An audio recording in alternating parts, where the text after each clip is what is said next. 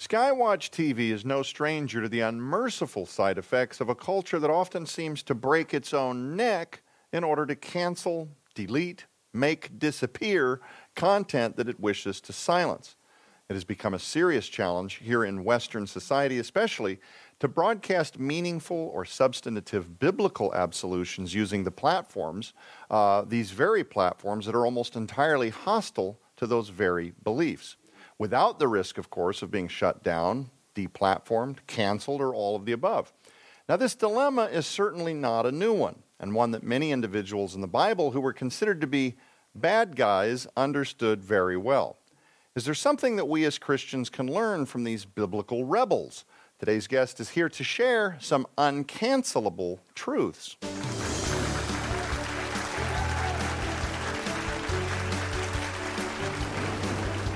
Hello, everybody, and welcome to Skywatch TV. I'm Joe Ardis Horn. We continue a very special series on two new works from Defender Publishing this week again. But before we dive into that, let me introduce who's in studio. He's a Bible teacher with a Master of Divinity degree from Talbot University, retired financial business analyst, and valuable voice in biblical prophecy. Please help me welcome Jonathan Brentner.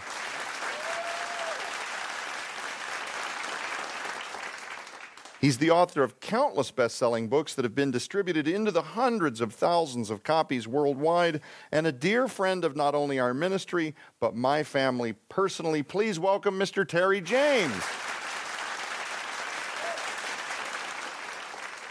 Now, the two new works from Defender Publishing that I mentioned just a moment ago. First, the new book by Jonathan Brentner, Cancel This. The subtitle, What Today's Church Can Learn from the Bad Guys of the Bible. And we've been talking in recent weeks about New World Order, the brand new book from Terry James and Pete Garcia. And I'm going to read you the subtitle again Worlds in Collision and the Rebirth of Liberty. And is that not what we're seeing unfold all around the world right now, Tom? We're talking about a world that to me, I continue to say appears to be on fire. And those that are unable to discern that, I feel very sorry for.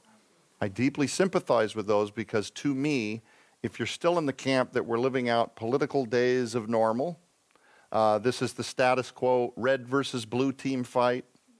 You pull a lever sometimes that goes this way, you pull a lever occasionally, it goes that way.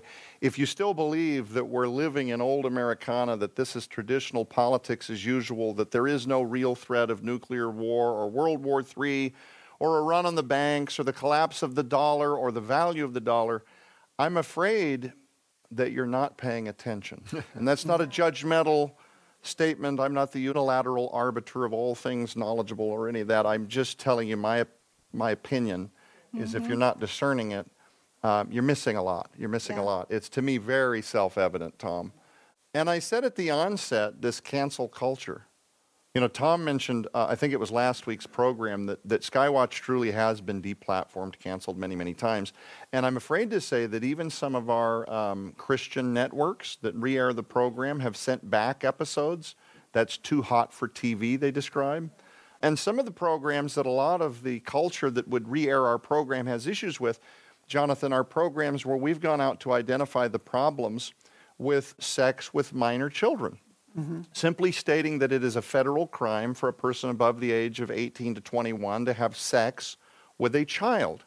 And those programs being too hot for television. Executives mm-hmm. that run a lot of these platforms simply, it's just too much. We can't deal with the hate we're going to receive to simply declare a truth like that. That, again, to me is wow. self evident, but it's also a menu of other things, Jonathan, that you can't talk about. Cancel yeah. culture. Some of the characters that you highlight in your book mm-hmm. cancel this dealt yeah. with their own version of trying to be silenced or canceled or were thought of as rebellious or, you know what I'm saying? Yeah. Tell us about the main features of your book, Cancel This, and why you wrote it. Okay, yes, and I think we'll get to that aspect of how it fits in with today's can, uh, cancel culture as we go along. But the book does deal with some of the minor characters. I call them bad guys. Um, it ends with a good guy, John Mark, who um, had an initial failure, but he came back to, to be greatly used of God. Anyways, the book contains, you know, chapters on these characters. um, such as King Saul and, and so forth. And then an application section where it talks about what we can learn from them. Obviously, you know, a lot of them made poor choices. Um, they had total disregard for God and His Word, but yet we can learn from their mistakes. And then there's also a walking with God section in each chapter that deals with how we can apply what we learned about the gospel from them. Mm. Obviously, they didn't have the gospel like we have it now, but we can learn things uh, from them. And then at the end of each chapter on a character, there is a study guide section, which has about eight to ten questions in the, the key point of the whole chapter. Right. Yeah, I mentioned that in my ad. It's a total bonus value because the yeah. book Cancel This allows you to not only glean stuff that you can take with you in your own personal walk with the Lord, but also really designed, tailor made, if you will, to be a part of a small group study through yes, the Bible, it can be, or, yes. or, maybe a pastor that would like to work through some of this content in his church and deal with some of these issues that a lot of our pastors have emailed in and said we're suffering the same types of what they would describe as persecution or cancel culture. Mm-hmm. Um, yes. Tom, why did you decide to publish the book? Cancel this. What was it about the manuscript that kind of had your ears and your eyes up? Well, you know, it, it had me right from the beginning. It's been probably over a year ago now that Jonathan brought this book up to me this uh-huh. idea of the bad guys of the mm. Bible, yeah. right? Mm-hmm. And then one thing led to the other, and ultimately I wound up with the title Cancel This What the Church Can Learn from the Bad Guys mm-hmm. of the Bible. And one thing you were just saying, Joe, about pastors, Sunday school teachers, they could take this book since Jonathan's already done the work for them, right. to, uh, really to outline this it's timely because we are living in a cancel culture. Mm-hmm. And uh, we not only have been deplatformed, we're constantly being shadow banned. If you go type in one of our headlines in Google, you can hardly get it to even come up because mm-hmm. it's their standard yeah. practice yeah. to, to cancel us, right? So I just thought it was very timely and a very unique approach that would allow pastors, they can get this by the case, we'll give them a big discount if they do, uh, and then they can, you know, use it in a, uh, a, class setting or Wednesday night Bible study or right. whatever. Yeah. Right. yeah. Well, let me add to that too. As a woman who has read the book, you know, you you have uh, it, it, the fact that the the book is written by a man and it says "bad guys" on the cover. Please do not assume that only men will gain from this. Yeah. Mm-hmm. I actually gained much from this, having read it myself. You know, does it not say in the epistle to Timothy, the whole Bible is useful for teaching yes. and for proof. So mm-hmm. when you yes. when you look at that and you look at the studies of that, women are going to get just as much out of this as men. I promise you that it's true.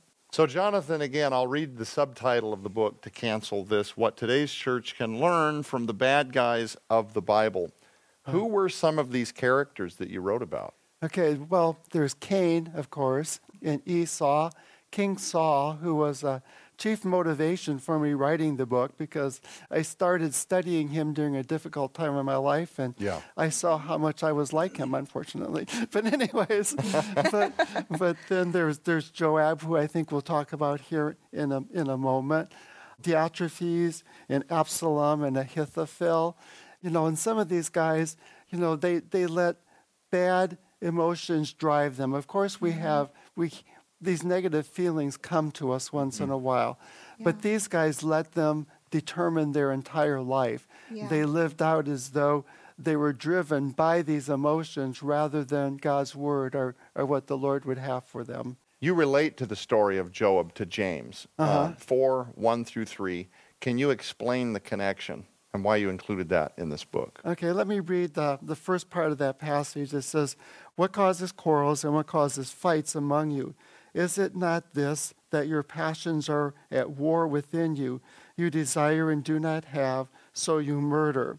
And with the case of Joab, he was noted for two primary murders. One was, was Abner, who he viewed as a threat because Abner after David had just ruled over the southern kingdom, Abner came down, let's make a deal. This, you know, why don't you rule over the whole kingdom? And I think, and I believe that Joab thought, oh, this guy's after my job too. And so he took him aside and he murdered him. Mm. And then there was Amasa, and it came at a time when David was getting frustrated with Joab, and so he wanted Amasa to lead his army. And of course, then Joab took him aside and, and killed him, put a sword into his, his belly, to be, to be precise. But, but, anyways, you know, with this passage talks about quarreling. Well, there's the main difference. Joab never quarreled with anybody, he just killed them. Oh. you know, he didn't bother with that. Anyways, but still, I think what it relates to us is that a lot of times there are things that we want and we see other people is getting in the way of them. And I think that's what the James passage is about, and that's what Joab was about, and that's what so many people are today. You know, husbands and wives in particular, that you know, they see their husband or their spouse getting in, in the way of what they want, and, and there's, there's quarreling. Yeah. And I don't believe that the, the people that James was writing to actually related to physical murder, but there are other ways of, of killing people. And you can, sure. do that with, you can do that with words. And uh, yes. in Proverbs 12:18 says, There is one whose rash words are like sword thrusts, mm-hmm. but the tongue of the wise brings healing. And I kind of relate that in the book that like Joab sticking his sword into the belly of the people he wanted to kill. People can do that with their words, and they can have blood on their hands even though they don't physically kill someone. Absolutely. You look at the echo chambers, Tom, that so much of the world is listening to. I'm talking about the corporatized, if you want to call them media or propagandist chambers. But you listen to the venom and the yeah. hatred, yep. the yep. serpentness of what they say and the malice that's behind it. If words do kill, mm-hmm. yeah. the power of life and death is in the tongue, yeah. and you can hurt people with words. Yeah. A person like Kenny C would even say the frequency of the enemy mm-hmm. yep. with some of these people that are very useful to that malevolent agenda. Mm-hmm. Oh my goodness, Jonathan, the, the, the yeah. TV itself, just turn it off. It's a yes. it's a source oh, yeah, of just constant bombardment of this negative, negative, mm-hmm. horrible hatred. And then we wonder, this is a different show, but we wonder why our health, our adrenals, yeah. like our, our body, our thyroids, why we're in a constant state of disaster so much now. There was a, a Psychology Today mm-hmm. article a week or two ago now but it was talking about how uh, the rise in teenage suicides. Yes. And how much this generation has lost hope mm-hmm. uh, for the future, but they're relating it to a lot of this cancel culture, all the negativity. And, and, and girls are especially affected by it because it also has to do with the parent. Oh, for sure. Yeah. And uh, they take their value in many ways from the way they think they yeah. look. Mm-hmm. If they're pretty or they're not, or they're overweight or they're skinny yeah. or they're whatever so, can you kill people with words? Yeah, we're yes. doing it a lot right sure. now yeah. today, yeah. more in this culture, I think, than I've ever seen before. Absolutely. Mm-hmm. And Jonathan, you mentioned a couple of characters that a lot of people may not be familiar okay. with. Ahithophel as a character in your book. Uh-huh. What do you think he exhibits in terms of the dangers of seeking revenge? Because we're talking about this hatred, this vindictive nature, the idea that you said something to me I didn't like, it hurt my pride, my hubris got stepped on. Now I'm going to attack you back. This kind of, mm-hmm. uh, you know, you hit me, I'm Teflon, I hit you back. Yeah. What What do you think Ahithophel in terms of the character in your book? How does he exhibit some of the dangers of seeking revenge? Okay, well, they, we believe that Ahithophel, well, he, we know that he was the grandfather of Bathsheba. And most commentators believe that's why he wanted revenge on David because of David's sin with Bathsheba and then, of course, killing Uriah, her, her husband. Mm-hmm. Anyways, one of the things that you see about Ahithophel is that he quickly joined the rebellion of Absalom. And one of the reasons he did that is that he was so angry, he wanted revenge against his best friend, his former best friend, David. Mm-hmm. And one of the things that, that I bring out in the book is that sometimes if you intensely hate someone, yeah. you start exhibiting their negative characters. Wow. Yeah. And you see this with Ahithophel because one of the first bits of advice he gives to Absalom is to, for Absalom to go into his father's concubines on top of the palace or on top of something. And then a little bit later, you know, he says, I want to be the one to kill David. And there again, he was angry with David for his adultery, mm-hmm. but yet he's promoting adultery.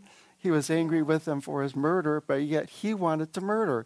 So he was starting to exhibit the same characteristics of the person he hated. And I think that's one of the dangers, aside from the fact that that when when think, feelings like this um, consume you, it it destroys you.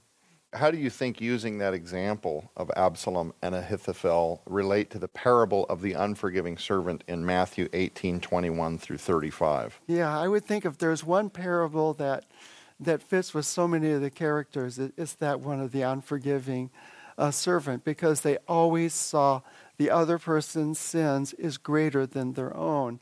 Mm-hmm. Now, it's wow. very likely that Ahithophel had not actually murdered anyone, but still, he had sinned against a righteous and holy God. With Absalom, he always thought that other people's sins were greater than his. Yeah. And so he, yeah, wow. Yeah, and and I think that is so crucial, and I think it ties into to eschatology as well. As I've thought about it more and more, and we might get to that a little bit later. Mm-hmm. But the parable of the unforgiving servant, you just realize that that your sins are so much greater against God, and it it has really helped me to forgive others to go through that parable. You know, mm-hmm. lay in bed at night and think, okay, my sins against God or against the Lord are worth, let's say, $10 billion. It may be the sins of others against me are like $10,000 or maybe $1,000 or combined they add to $10,000. And it's, sometimes it's taken many, many times of going through that scenario of having the, the different amounts in thinking of people in my mind to really let go and to forgive them. But, but it's really helped me to forgive other people well, along with the Holy Spirit. In the, in the book, I've mentioned that you know, I've seen people whose lives were destroyed by bitterness and unforgiveness. Oh, sure. But it takes it takes the Holy Spirit and God's Word to really to really let go of it. To, you know, and I think that you know Jesus' parable there is, is one of my favorites. We need to be forgiving. Mm-hmm. But man, oh man, do we need forgiveness for ourselves? And how many of you, show of hands or don't show your hand, how many of you ever worried more about what something else did to a cost you or some sin you think you see in their lives and you forget that maybe in your own life there's this whole thing. You're not concerned enough about it. Mm-hmm. No show of hands. but I think I'm, I'll just say, I, you know, i have been guilty of that in the past, worrying more about what somebody else is up to rather than what's in my own backyard. Well, ladies and gentlemen, we want to make sure that you know how you can get copies of these incredible works in the brand new Final Agenda Super Collection. And stay with us to the end of today's program when we give you just a sneak preview of the Coming Judgments DVD featuring Jonathan Brentner, Pete Garcia, and Terry James. Watch this. With a global one world cabal rising, it is time for the remnant of God to prepare spiritually for what is coming like never before. Skywatch TV is proud to announce the Final Agenda Super Collection when you order the Final Agenda Super Collection from the SkywatchTVStore.com. You'll receive the brand new book by Terry James and Pete Garcia, New World Order, Worlds in Collision, and the Rebirth of Liberty. This groundbreaking new book puts on full display all the telltale signs of the impending collapse of Western civilization that are all around us. From the out of control national debt, corruption at every level of government, cities suffering from rampant crime and lawlessness, the intentional sabotage of Western Western education systems, and the growing potential for nuclear world war. New World Order also navigates the globalist agenda to merge ancient paganism into modern technology, to excise God's created order via the Great Reset, and explains how individuals can and need to confront all these issues head on.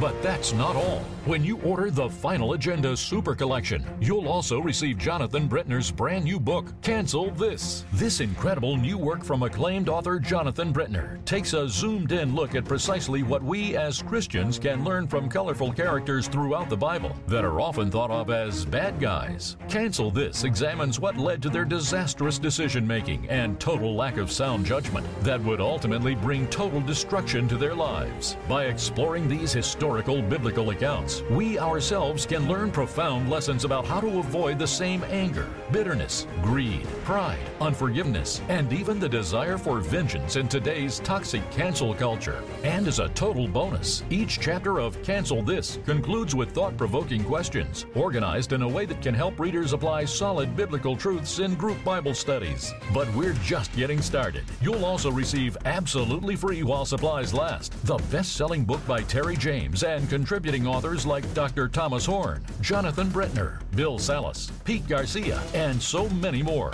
Trajectory, tracking the approaching tribulation storm, where you'll learn why so called woke insanity, cancel culture, and the mainstream media are indoctrinating our social, educational, and even military institutions with anti God, anti America as founded sentiment.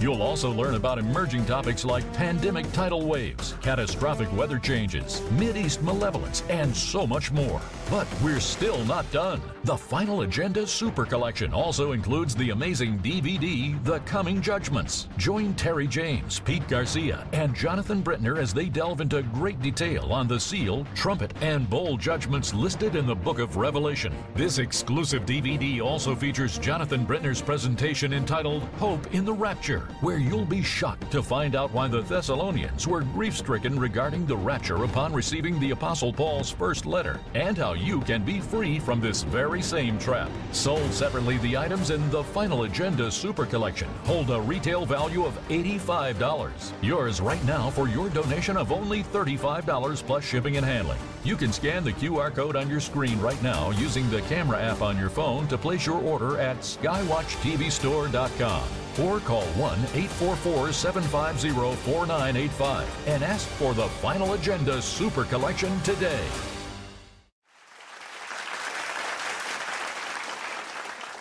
Getting back into it, Jonathan, Okay. before we run out of time, what do you think Saul's impatience teaches us about waiting on God in difficult circumstances? I mean, how do you think these things relate to the day in which we live now? Okay. Well, first of all, you know, we often get impatient with the Lord and, and mm-hmm. waiting for Him. And no, there was a time in my life where it was really difficult for me to wait for the for the Lord to turn things around. Things had really gone haywire in my life. And it was at that time that that I started teaching a Bible study on these minor characters. And King Saul especially spoke to me. And and some of the things that I bring out in the book about him, looking at the excuses that he offers, we can see where his thinking went awry, went off, hmm. went off the tracks. And the first thing is that, you know, it teaches us to focus on Christ, not the mess.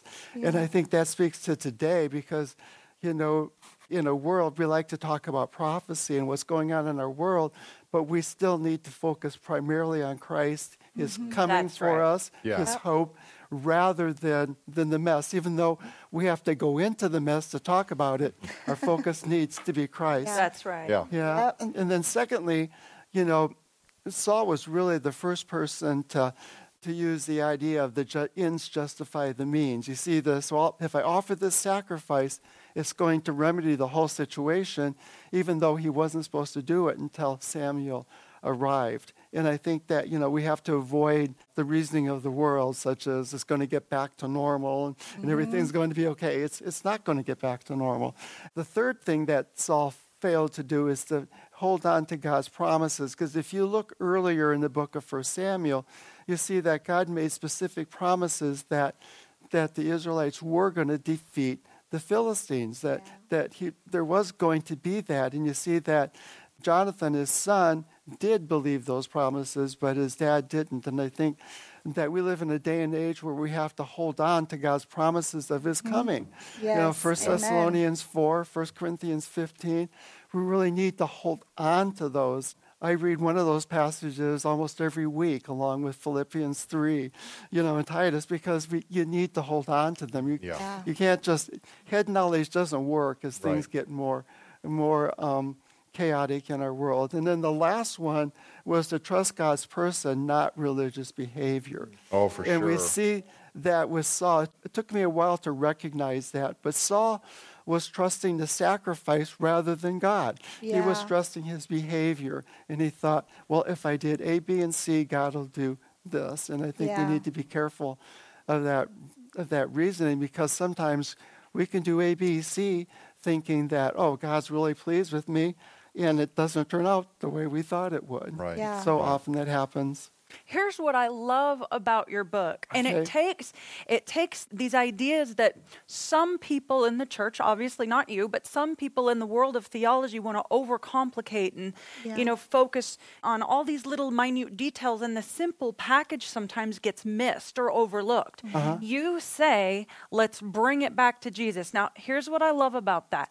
Tom, as Tom is my witness. Mm. You know, me, Tom, and Larry Spargimino a couple of years ago wrote a book called Final Fire, where we're looking at the signs of the times and we're looking at the socio-political, religio-political climates and all the changes that are happening in the world. Uh-huh. And we see a big move of God coming. I'm talking something that that will mute even the Protestant Reformation, something that is bigger than anything we've seen in 500 years since the time of Martin Luther, right? When this Jesus people movement comes, there are going to be younger people who say, I don't know what the Bible says in that area. Well, they've got, you know, the church fathers that wrote of it in this archaic English that's outdated by at least, you know, seven, eight hundred years. And then they have all of these other complicated people over here, and then half the other books that are left over don't pass the theology check. We are going to need, when this next movement of God comes, here's the bottom line we are going to need solid, systematic, theological, biblically sound teaching, and the way that you've done it is also beautiful. You say, look, here's the bad guys, right? And here's where you are. Uh, uh, the mistakes these characters made, the lessons that they learned during the process of correction or ref- rectification, and how today's reader has more than they think they do wow. in common with these biblical characters. Wow. It's absolutely necessary book for today. Thank you, Donna, for your positive appraisal of my book and good things to say about it. I do hope that my book can speak to the people, even the younger generation. Yeah. And I know that there will be a lot of people saved before the rapture they are right now and after the rapture who, who, who will benefit by seeing how what they can learn from the Bible in practical terms. Yes. That's great. Yes. Yes. Unfortunately, we are all out of time again, but join us next week as we continue our discussion on cancel culture and the dangers of reducing our lives to a simple list of do's and don'ts. You're not going to want to miss it. For everybody here in studio, everybody on panel, Terry, Jonathan, thanks again for coming back this week. I'm Joe Ardis Horn. Keep your eyes on the prize, which is Jesus Christ. We'll be back.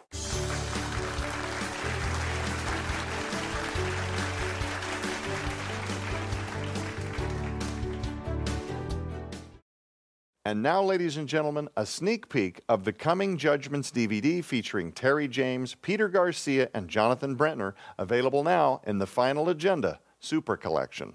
Watch this. Today, I wish to touch briefly on the difficult times in which we live and then move rather quickly to the hope that we have in Jesus. We know that we live in perilous times, and 2 Timothy 3 1 to 5 aptly describes these times in which we live.